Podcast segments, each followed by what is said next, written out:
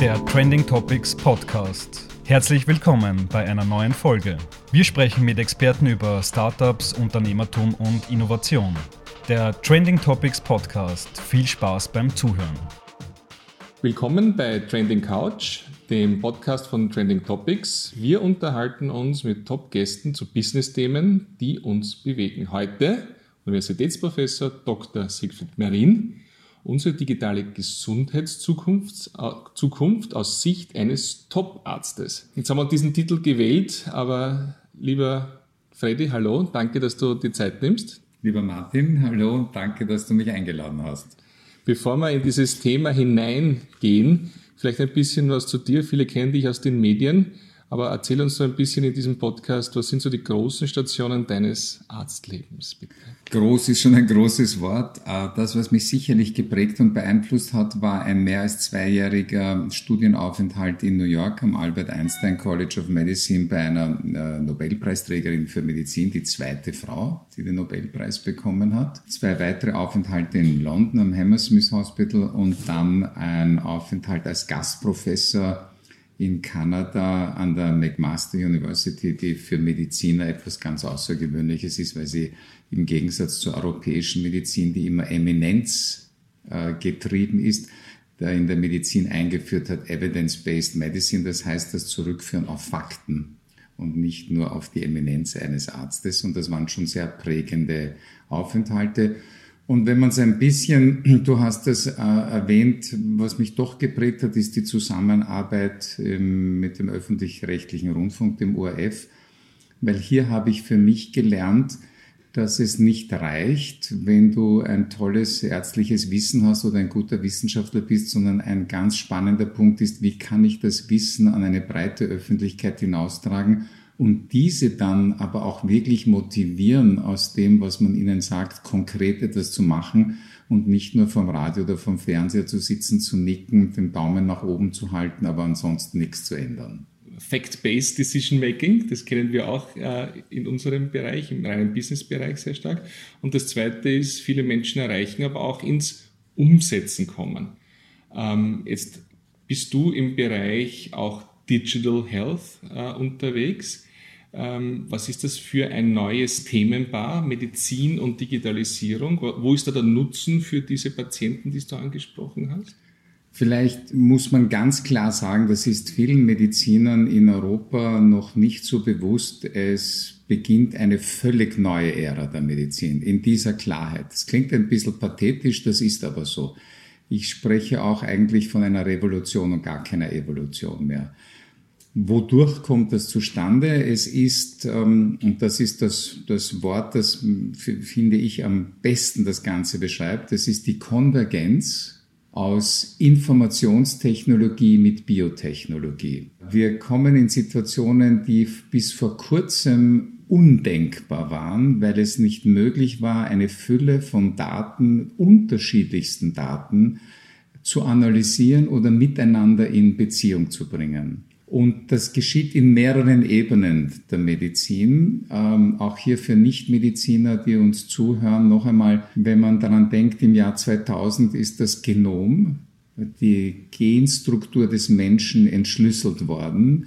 Aber heute im Jahr 2019 sind wir dort angekommen, dass wir sozusagen, nachdem wir das Alphabet bekommen haben, erst verstehen, was das bedeutet, wie komplex und differenziert das ist aber was das alles im menschlichen Organismus beeinflusst. Jetzt steht das wie eine Insel und ich konnte das in keine oder kann es in keine Beziehung zu Krankheiten, zur Zukunft, zur Prävention, zur, zur wie vertrage ich ein Medikament setzen. Und plötzlich durch diese Konvergenz und diese Transformation aus der Informationstechnologie bin ich in der Lage, solche Daten die derart komplex sind und differenziert sind, in Beziehung zu setzen zu anderen medizinischen Daten, also aus den Genen heraustreten und bekomme Informationen, das ist atemberaubend und wird die Medizin, hat und wird die Medizin in Kürze total verändern. Um es jetzt noch praktischer zu machen für Menschen, die sozusagen mit diesem Gebiet nicht vertraut sind.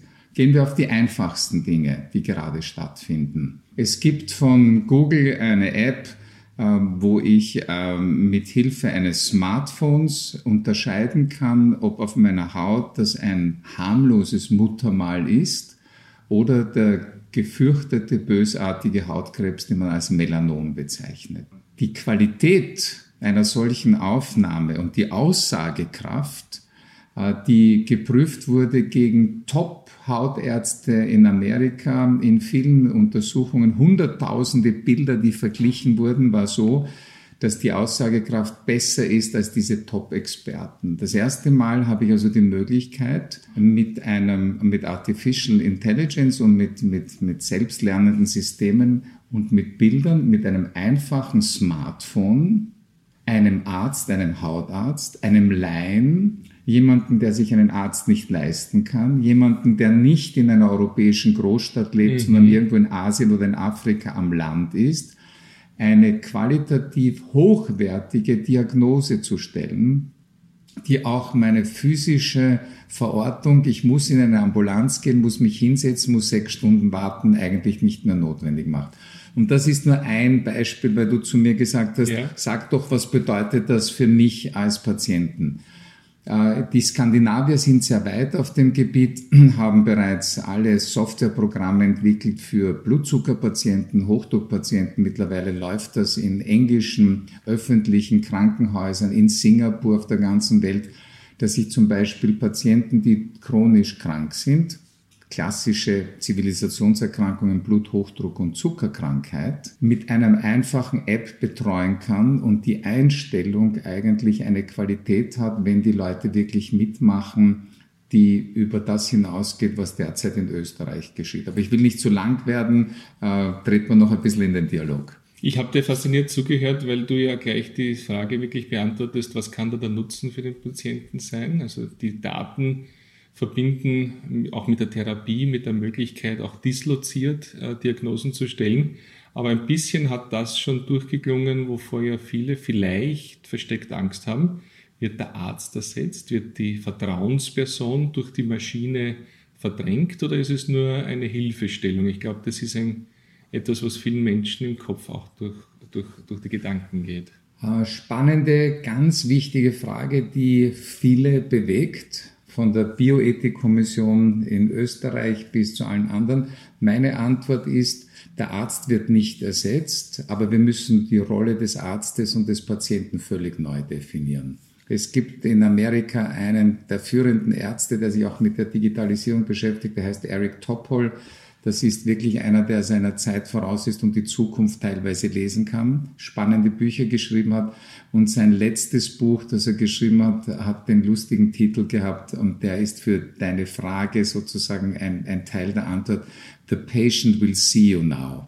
Mhm. Äh, weil bis jetzt heißt es ja im Wartezimmer, the doctor will see you now. Das heißt, wir verändern die Rolle des Arztes, wir verändern die Rolle des Patienten wir werden auch in puncto der Kommunikation neu denken müssen.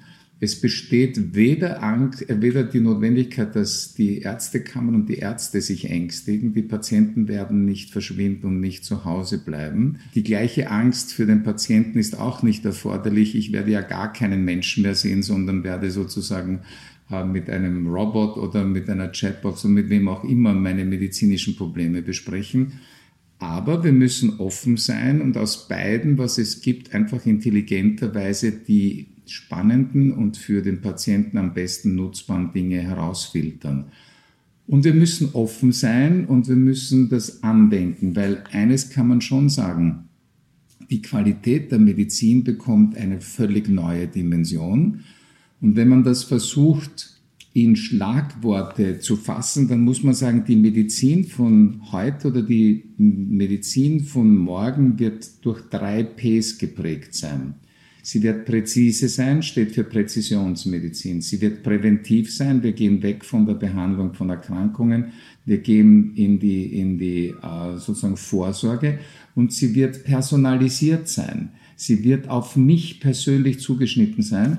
Denn wenn wir beide, Martin, Kopfschmerzen haben oder einen Bluthochdruck haben und ich gebe uns beiden im Augenblick das gleiche Medikament, ist es so, dein Blutdruck geht wunderbar runter und meiner nicht. Deine Kopfschmerzen bleiben und meine sind weggegangen, obwohl wir beide genau das gleiche gemacht haben. Weil es einen Unterschied macht, welche Rezeptoren habe ich an der Zelle, wie, wie wird das ähm, Präparat, das wir geschluckt haben, verstoffwechselt. Das ist die Zukunft. Präzise, personalisiert und präventiv. So wird sich die Medizin entwickeln. Das ist ja das, was wir wollen als Patienten. Das ist ja eigentlich perfekt für das Gesundheitssystem. Jetzt, wenn ich jetzt sozusagen sage, ich bin überzeugt, ja, ich habe es gekauft, aber wie sind da die internationalen Trends? Äh, sind wir da als Österreicher gut mit von der Partie? Sind wir hinten nach? Du hast andere Städte genannt, wo das schon gemacht wird, angloamerikanischer Raum, asiatischer Raum, skandinavischer Raum. Äh, wie steht es da in Österreich? Du willst eine offene und ehrliche Antwort. Wir, reden ja, wir, wir, reden ja manches schön in diesem Land. Ähm, äh, wir träumen auch im Fußball immer, dass wir diesmal zumindest ins Semifinale kommen und scheitern dann immer in der Vorrunde, weil wir uns die Dinge schön reden. Übertragen auf die Medizin. Die österreichische Medizin ist gut, aber nicht so gut, wie sie von sich selbst behauptet. Das österreichische Gesundheitssystem ist gut, aber bei weitem nicht so gut, wie es von sich behauptet. Und wir verlieren, was die Digitalisierung in der Medizin betrifft, völlig den Anschluss international. Wir sind dort bestenfalls hinteres Mittelfeld. Die Gründe liegen in mehreren Ebenen. Das eine ist, prinzipiell haben wir in Österreich nicht das, was es in anderen Ländern gibt, eine Offenheit technologischen Entwicklungen gegenüber. Man kann es auch härter formulieren, teilweise eine Technologiefeindlichkeit oder eine übertriebene Skepsis. Wir haben in der österreichischen Politik und sowohl in der Bundes- als auch in der, sage ich mal, Landespolitik überhaupt nicht begriffen, was da, ich bleibe jetzt in der Medizin, was Digitalisierung bedeutet die Schlagwörter und Schlagbegriffe werden von allen in den Mund genommen. Jeder verwendet das Wort Digitalisierung. Niemand ist bereit, die notwendigen Infrastrukturen, die dafür notwendig sind, entsprechend schnell voranzutreiben. Und was ein klassisches Phänomen auch in der österreichischen Politik ist, in der Gesundheitspolitik, in der Sozialpolitik, aber vor allem auch im Bereich der Digitalisierung, wir wollen international Spitze sein, aber glauben, das ohne Investitionen machen zu können. Das heißt, mir fehlt hier wirklich das Verständnis, dass ich Geld einsetzen muss, Infrastrukturmaßnahmen setzen muss, dass ich heute, wo Forschung und Medizin nur noch in Netzwerken auf höchstem Level möglich ist, Top-Leute nach Wien holen muss oder nach Österreich, aber dass es dazu erforderlich ist, dass ich diesen Leuten etwas biete. Warum soll ein Superstar auf einem Gebiet aus Stanford, aus Harvard, aus Yale, aus Oxford, aus Cambridge, äh, vom Karolinska aus Stockholm nach Wien kommen? Da muss ich ihm schon was bieten. Aber was ich dann erreiche, ich kann hier ein Umdenken herbeiführen, ich kann Netzwerke entwickeln, ich kann versuchen, Dinge voranzutreiben und ich bin ein, ein Teil dieser Entwicklung. Und das, was hier auch fehlt, eine spannende Geschichte, die viele negieren, eine gewisse Offenheit und ein Fluss zwischen dem akademischen, dem Forschungsbereich der Industrie und der Wirtschaft.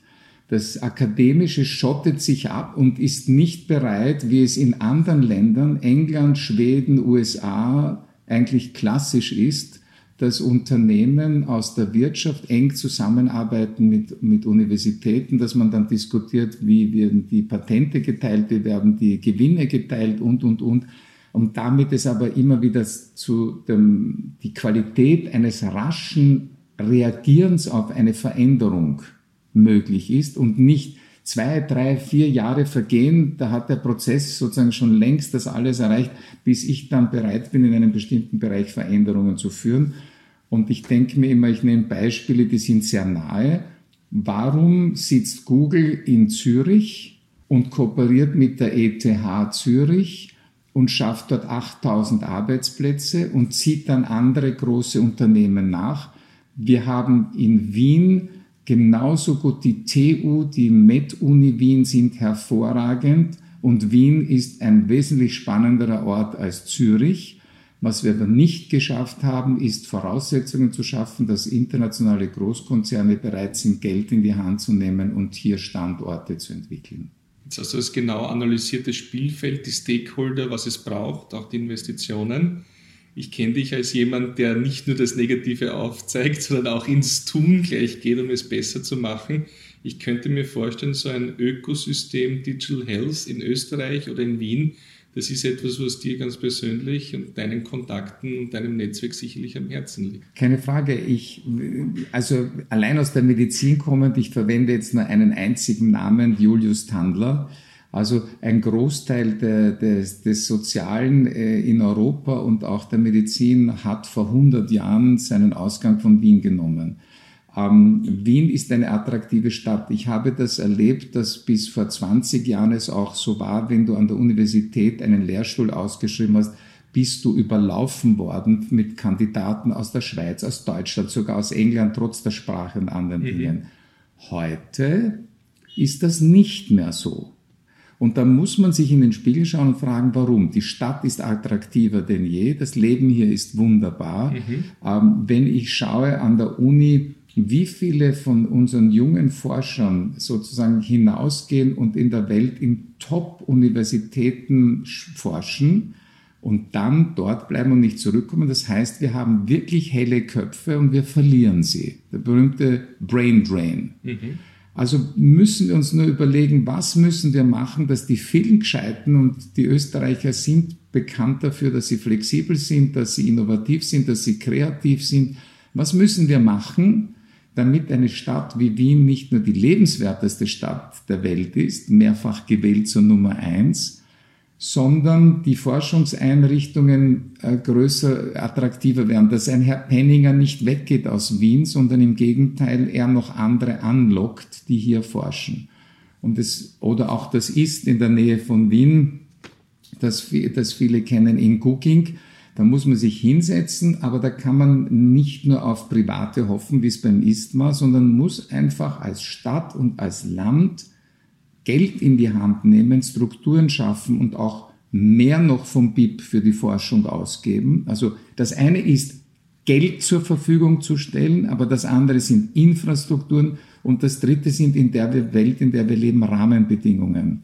Ich muss es leicht machen, dass Leute, die einen nicht österreichischen Pass haben und Top-Forscher sind, mit ihren Familien herkommen können und nicht sechs bis neun Monate in irgendeinem bürokratischen Wirrwarr ihre Lust verlieren, hier zu arbeiten. Und ich sehe noch Chancen, dass man in ganz eng umschriebenen Bereichen hier, ich nenne jetzt künstliche Intelligenz, eine Führungsrolle versucht aufzunehmen, wobei die Konkurrenz ist groß. Stockholm, Helsinki und andere, zum Beispiel in Helsinki gemeinsam mit Nokia. Dort werden diese Initiativen seit mehreren Jahren gesetzt und dort nehmen die Städte Summen, ich möchte jetzt, dass man mich gut hört, wie 100 Millionen Euro in die Hand, um entsprechende Voraussetzungen zu schaffen. Also ohne dass wir da was in die Hand nehmen und ein Bekenntnis dazu abgeben, wird das nicht funktionieren. Aber die Chance ist noch da. Und wer jetzt fasziniert ist von dieser Chance, die es für uns gibt in Österreich, in Wien und äh, wer gerne mit dir zusammenarbeiten will auf diesem Weg, wird mit dir Kontakt aufnehmen dürfen. Ob das jetzt aus der Politik ist, aus der Verwaltung, aus der Wirtschaft, Privatpersonen, andere Mediziner, äh, die dürfen sich äh, an dich wenden, die jetzt da euphorisch sagen, ja, das ist der nächste Schritt für die österreichische Medizin sehr gerne. Wir wollen das machen. Wir werden in Kürze ähm, beginnen, ein digitales Netzwerk und eine Plattform zu entwickeln, auf der wir alle einladen, damit auch etwas, das ich ähm, in, in meiner Forschungstätigkeit in Wien immer so negativ empfunden habe. Da gibt's hervorragende Leute, und die arbeiten alleine oder in kleinen Gruppen und wissen aber nichts von den anderen. Wir müssen lernen, dass wir Kompetenzzentren und Schwerpunkte brauchen, so wie heute Forschung und Wissenschaft ist. Daher wollen wir so eine Plattform, so ein Netzwerk, so einen Nukleus, so eine Community ähm, gemeinsam entwickeln und da ist jeder herzlichst eingeladen und letztendlich bleibt es aber trotzdem auch an uns, diese Dinge selbst zu entwickeln und nicht zu warten. Nicht zu warten ist ein gutes Stichwort für ein bisschen in die Zukunft schauen, damit wir sozusagen auch diesen silbernen Streifen am Horizont ja. auch für Digital Health sehen. Wenn wir so in fünf Jahren äh, uns wieder treffen werden, und zurückschauen, was wird sich da alles getan haben rund um digitale Medizin, Digital Health, ganz besonders bei uns in Österreich und in Wien? Was wird besser, was wird anders sein? Fangen wir kurz mit dem Allgemeinen an. Ich würde da so gern äh, zwei englische Sätze bringen. Uh, nothing about me without me. Uh, das ist sozusagen the rise of the smart patient. Wir werden etwas völlig Neues erleben mit den ganzen Variables und dem Vernetzen und so. Um, da kann man jetzt noch drüber lächeln oder sagen, da sind einige ein bisschen sozusagen äh, ver, ver, verlieren die Bodenhaftung. Meine Einschätzung ist nein, da wird sich der, der Schmarrn, der nichts bringt, irgendwie wird wegfallen. Aber die Leute werden einfach mehr über sich wissen. Man wird die Daten entsprechend, Datensicherheit natürlich, Cybersecurity, ganz großes Thema, haben wir jetzt nicht die Zeit. Das wird sich ändern. Zweitens, wenn man in die Zukunft schaut, ganz klar mein Bild. Ich war gerade in Toronto, in Kanada, ich war in den USA. Ich habe das erste voll digitalisierte Spital in Kanada gesehen. Ich habe in den USA das erste virtuelle Spital gesehen, das überhaupt keine Patienten mehr hat. Das heißt, ich erwarte mir hier mit einer gewissen äh, Zeitverzögerung, dass es etwas geben wird, sozusagen ein, ein eigentlich ein Health Hub, dass das Bild sich verändern wird, dass es das Spital in fünf bis zehn Jahren in dieser Form nur noch für die akuten schweren Unfälle und Verletzungen geben wird. Aber ansonsten wird sich das dramatisch verändern. Und es wäre schön, wenn wir auch mit den österreichischen Spitälern eher an der Spitze mit dabei wären, als hinten nachlaufen. Das andere Stichwort hast du gesagt, es wird ein völlig neues Ökosystem entstehen weil das, was wir jetzt kennen, das klassische Medizintechnik, Pharmaindustrie, äh, Spitäler und, und Ärztekammer, Sozialversicherung in dieser Form ist das auch nicht mehr zukunftsorientiert und wettbewerbsträchtig und fähig. Da heißt, da werden sich völlig neue Bereiche entwickeln, die auch vernetzt agieren werden und es werden daher völlig neue Konstellationen entstehen. Das ist mein Bild von dem, was sich international abzeichnet. Was Österreich in fünf Jahren und Wien betrifft, bin ich bedauerlicherweise und ich bin ein, in, so bezeichnen mich meine Freunde immer als einen extrem optimistischen Realisten. So, so werde ich bezeichnet. Und wenn ich, wenn ich den Teil zwei nehme, der Realist sagt, ich sehe im Augenblick in einem Großteil der österreichischen Spitäler die Problematik, dass man in, in einem Land mit neun Bundesländern und einem derart uneinheitlichen Gesundheitssystem noch nicht verstanden hat, dass es im Digitalen eine einzige Plattform braucht, auf die alle drauf müssen, dass wir nicht jeder ein eigenes Ökosystem in jedem unserer Spitäler, Bundesländer oder Sozialversicherungen laufen lassen können, mhm. dass es darum gibt, eine einzige Schnittstelle zu haben, dass nur dann der Datentransfer und der Nutzen all dieser Daten überhaupt zutage kommt. Ich bringt manchmal den Mund nicht zu, wenn ich sehe, dass Daten zwischen Spitälern per Fax heute noch ausgetauscht werden, dass es im ich sage es einmal für Wien, dass es in Wien noch drei große unterschiedliche digitale Systeme gibt im Gesundheits- und Sozialbereich und der KV und die ganze Stadt nicht ein einziges System haben. Punkti, Punkti, Punkti. Das heißt, hier würde ich mir wünschen und erhoffen, dass die dort tätigen, und da gibt es viele gescheite Köpfe, aber den Mut haben und einfach sagen, wir, wir brauchen das, wir wollen das, wir müssen das haben und einfach ohne Kompromissbereitschaft das konsequent durchsetzen, damit man nicht den Nutzen dessen, was da ist, zum Wohle des Einzelnen äh, wirklich ähm, voll ausschöpfen kann dann können wir nur im Interesse des Ökosystems Österreich und Wien, wir können aus dem Interesse des Patienten eigentlich nur dir alles Gute wünschen. Wir von Trending Topics werden das auch begleiten dürfen und äh, wieder nachfragen dürfen, was schon zu berichten ist. Vielleicht können wir uns auch wieder treffen in einer Zeit und im Podcast äh, erzählen, was hier schon geschaffen wurde. Vielen lieben Dank, dass du mit uns auf der Trending Couch Platz genommen hast und diesen Podcast mit uns aufgenommen hast. Danke für deine Zeit. Ich danke für die Einladung. Es war total gemütlich und bin für alles offen. Freue mich, wenn sich, wenn sich Leute melden, äh, auch E-Mail-mäßig melden wollen ähm, und bin für jeden Input und jede Idee und jeden, der auch sagt, lass uns gemeinsam die Zukunft hier noch besser machen, freue ich mich. Und es braucht auch viele, die es gemeinsam machen. Dann werden wir das so verwenden. Vielen lieben Dank. Ich freue mich, wenn Sie wieder einschalten, äh, wenn es um den Podcast geht, der Business-Themen behandelt, Themen, die uns bewegen, gesellschaftliche Themen. internationale Themen, lokale Themen. Das ist die Trending Couch, der Podcast von Trending Topics.